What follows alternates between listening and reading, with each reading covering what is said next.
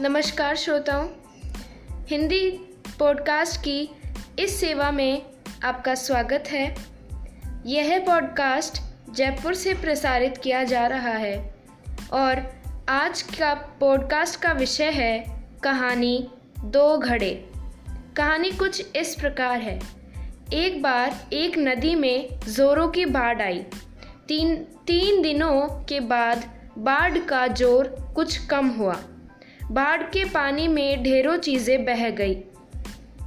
उनमें एक तांबे का घड़ा एवं एक मिट्टी का घड़ा भी था। ये दोनों घड़े अगल बगल तैर रहे थे।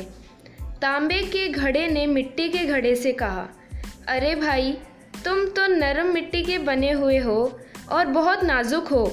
अगर तुम चाहो तो मेरे समीप आ जाओ। मेरे पास रहने से तुम सुरक्षित रहोगे।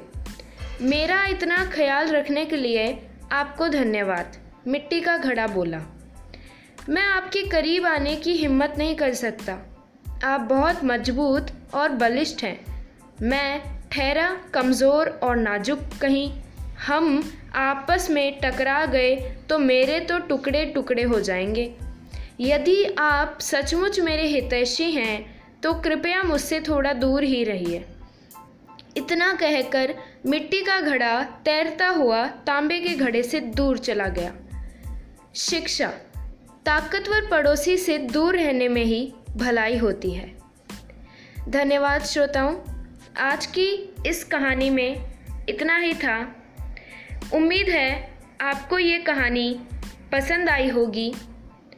तो मिलते हैं एक नए एपिसोड में नई कहानी के साथ।